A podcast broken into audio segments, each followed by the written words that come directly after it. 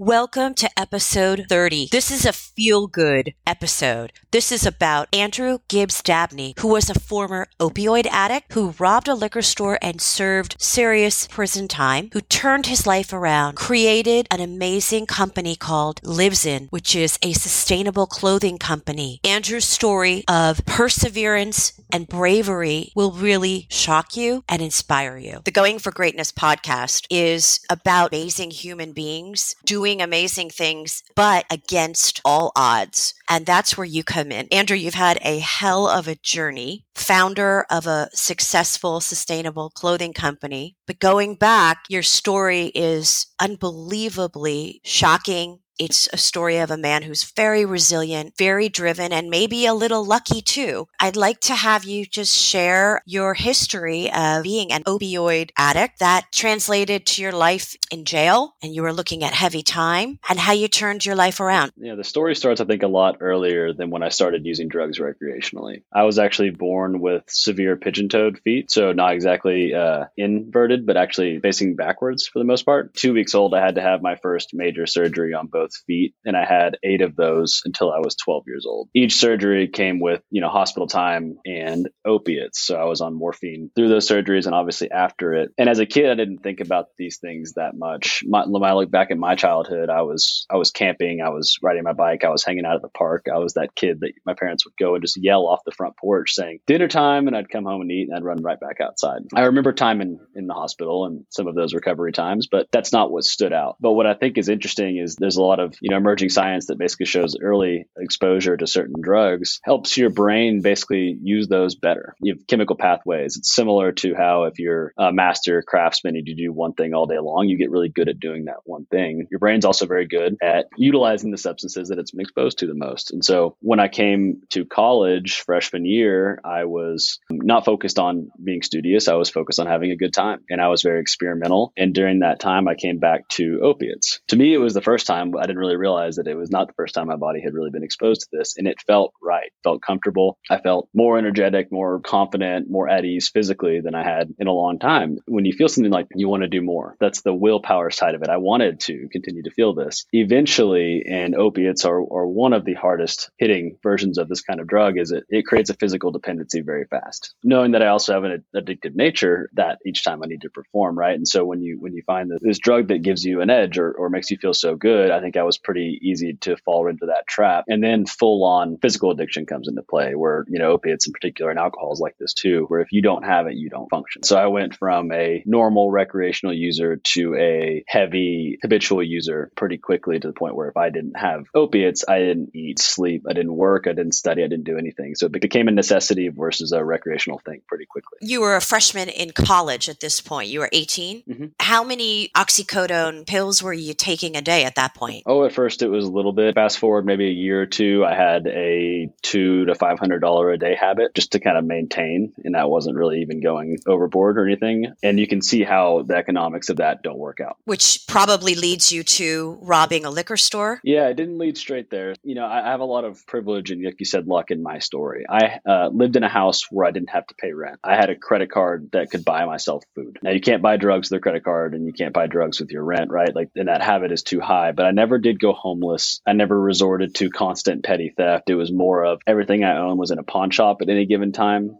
I was obviously selling certain drugs. There's almost no drug user in this class that doesn't end up being a drug seller at some point. Not like you're a kingpin or, you know, organized. It's just, it's survival. Ended up heavily in debt. In that mind space, I call it mind space. It's really not. You're really just in a survival mode at that point. Did your family understand what was going on? So I wasn't living with my family. I was living with some roommates that I was, you know, friends with from college. I was severely underweight. I was definitely like, you know, had a bad attitude. I wasn't, you know, engaging with family in the way that you probably should. So I think my family had a lot of suspicions that something was wrong. I don't think they knew exactly what it was or how bad it had gotten. You were heavily in debt and what happened after that point? It's interesting looking back at like this memory. Like I said, it's more survival than really conscious thought that I remember back into. I just I knew that I needed money. I knew that I needed drugs And that led me to robbing a liquor store in Fayetteville in my hometown. Now, it was nonviolent. No one was hit. No one was threatened. Amateur. It was everything that showed that I was not a true hardened criminal. And I think that has a lot to do with coupling that with letters of character, community service, getting sober and have a good place to land afterwards is why I ended up being able to have that charge dropped from a aggravated robbery and 40 to life as an original sentence to a theft of property with a 20 year prison sentence of which 10 was suspended. So really a 10 year sentence.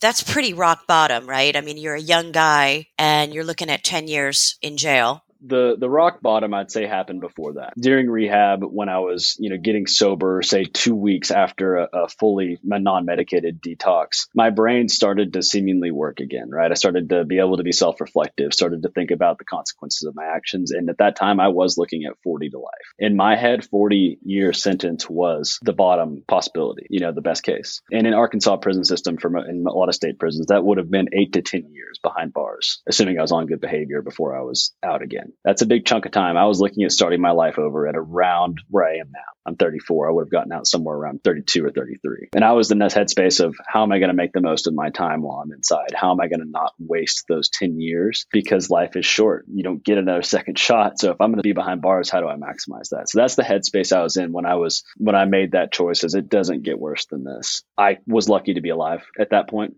I'm even luckier that I went through that experience then and not now. It's always been a roll of the dice to use opiates. Now you don't even know what the opiate you're using is, which is terrifying. What's the danger with opioids today versus 11 years ago? 11 years ago, if you had a prescription of Oxycontin, a pill that looked like a prescription, you were certain that it was a prescription, that it came from Purdue, that it came from a pharmaceutical company, and that you were doing something that was measurable and dosable. I didn't really do heroin or anything like that unless I absolutely had to. I was really focused on that. And it was somewhat of a of cautiousness, as much as you can be, just not wanting to overdose. Now you can get a pill that looks just like an Oxycontin, but it's actually fake. It's been pressed and it's really fentanyl. And fentanyl is so hard to dose and so deadly that you could do what you thought was a very small amount, be dead the next minute. And there's no careful about it. You just don't know what you're taking. And that's terrifying. Are you actively helping people who are struggling with drug addiction? I wouldn't say active. I'd say the closest I've come in the last several years to doing that has been sharing my story like I have been over the last six months. There is part of me that doesn't want to really expose myself to that world again, that life, um, and those kind of people in that stage.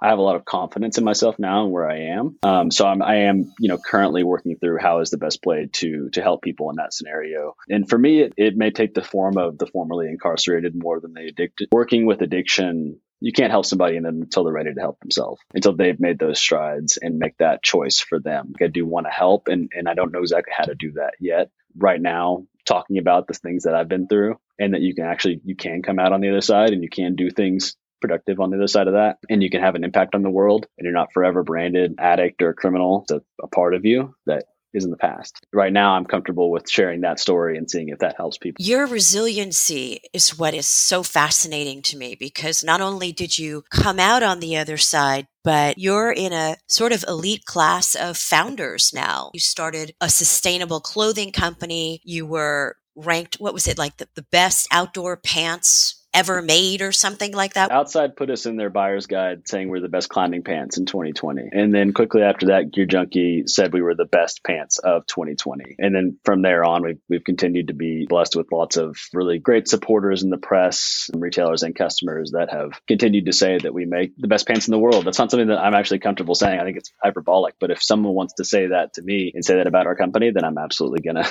accept it and say thank you. How did you go from facing a long long period of time behind bars and an addict to a successful founder of a sustainable outdoor clothing line. Whenever I pled guilty to a theft of property charge, what that opened up was the possibility, not the guarantee, of being able to enter into a military boot camp program within the Arkansas Department of Corrections.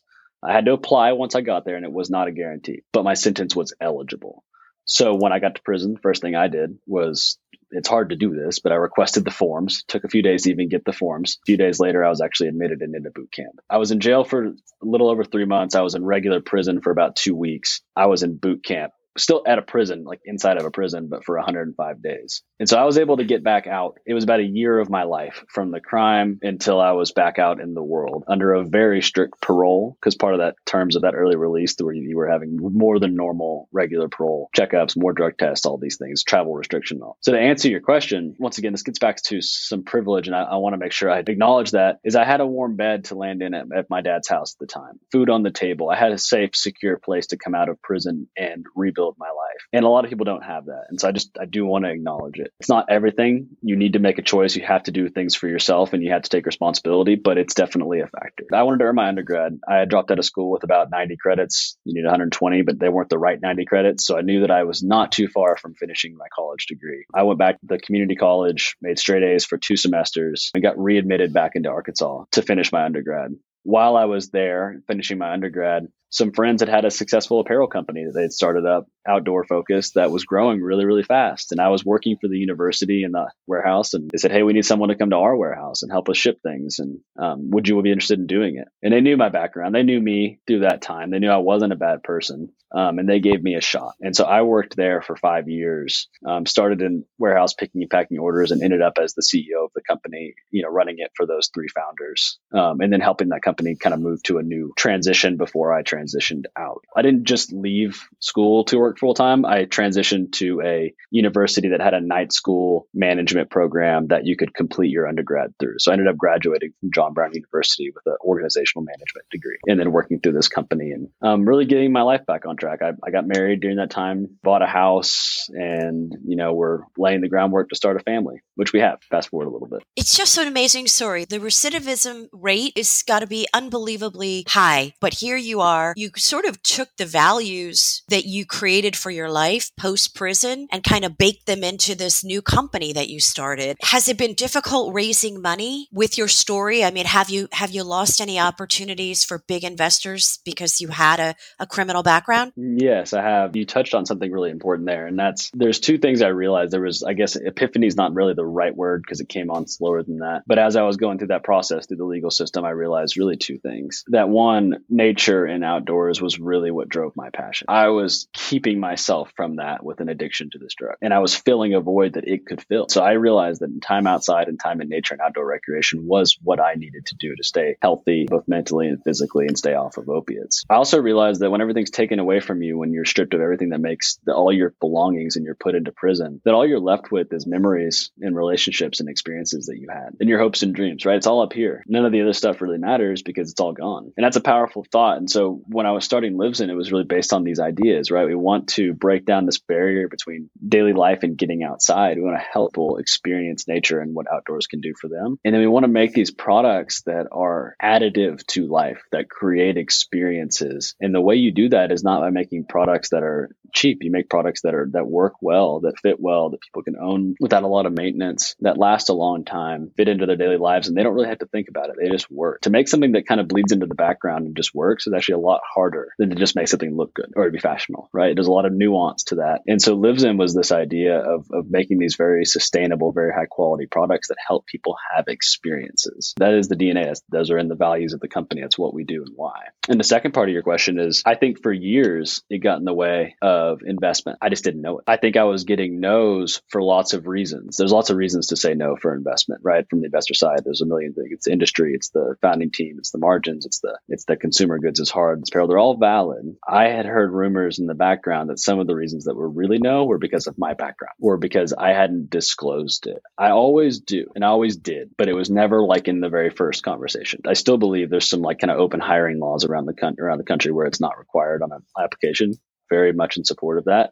And I kind of treated it like that. I want to earn the relationship or the business on my own merit. And then before things get serious, I would say something. Now, what happens is if you don't get to the chance to say something or that opportunity didn't present itself very well, then felt to me like I was holding something back. And I think it felt like I was not being sincere to some of these people I was trying to raise money from because they had to do a background check inevitably and find something. And so that had happened, I think, in the background. But I did have one opportunity that was supposed to be with a famous TV personality, big startup star, investor, entrepreneur, a taped recording, all these things that came along with an investment uh, potential. And up on the day of the recording, it was canceled. And I said, "Oh, is it scheduling?" You know, and they said no. They didn't give me any more information. So I said, "Okay, like what's going on? Like I can reschedule." Is something I said, and they said, "No, it's it's your criminal history, it's your background," and that basically that we can't get comfortable with it. And that's when I realized I need to get this out front. As much as I know that it's in my past, I need to make sure that this is going to close a door for me in the future, that that door closes right at the beginning. I don't get too excited. I don't I don't go down that path. You know, my hope was that it would actually end up opening some doors, but that wasn't really why I did. It. I just wanted to make sure I wasn't going to get let down again. It must be very scary to tell this kind of story, which typically has a pretty grim ending. It was it was scary. I had written that post for weeks before I pushed go. I had the article and the and the post and everything just like ready and I was rereading it and rewriting it and just finding every reason to not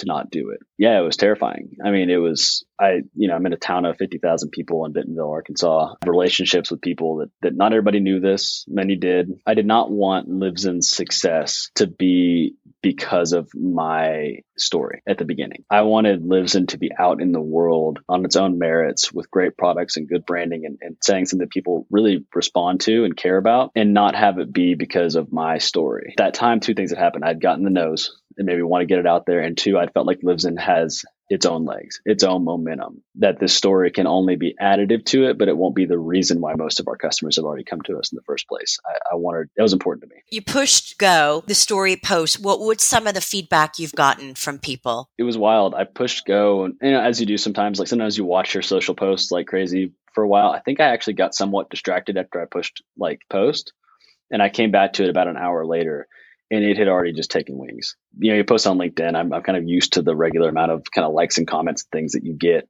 or engagement. Um, this one was just already way far and beyond anything I posted before, and it was all positive. There was not one negative comment. At first, it was people from my life that were like, "Oh, I had no idea," or "I support you," or "This is amazing. Thank you for saying it." And then pretty soon after, it was people that I had never met that weren't even second or third degree connections. They were just they. I don't know how they found it. It just popped up to them, and they said, "I'm inspired by this thank you for sharing. And then, you know, the words of encouragement to me were amazing. What has continued to surprise me is the relations that people have made to my story, how it has touched their lives, how an experience that they're not proud of, they're not putting out front, they still feel like they're hiding it.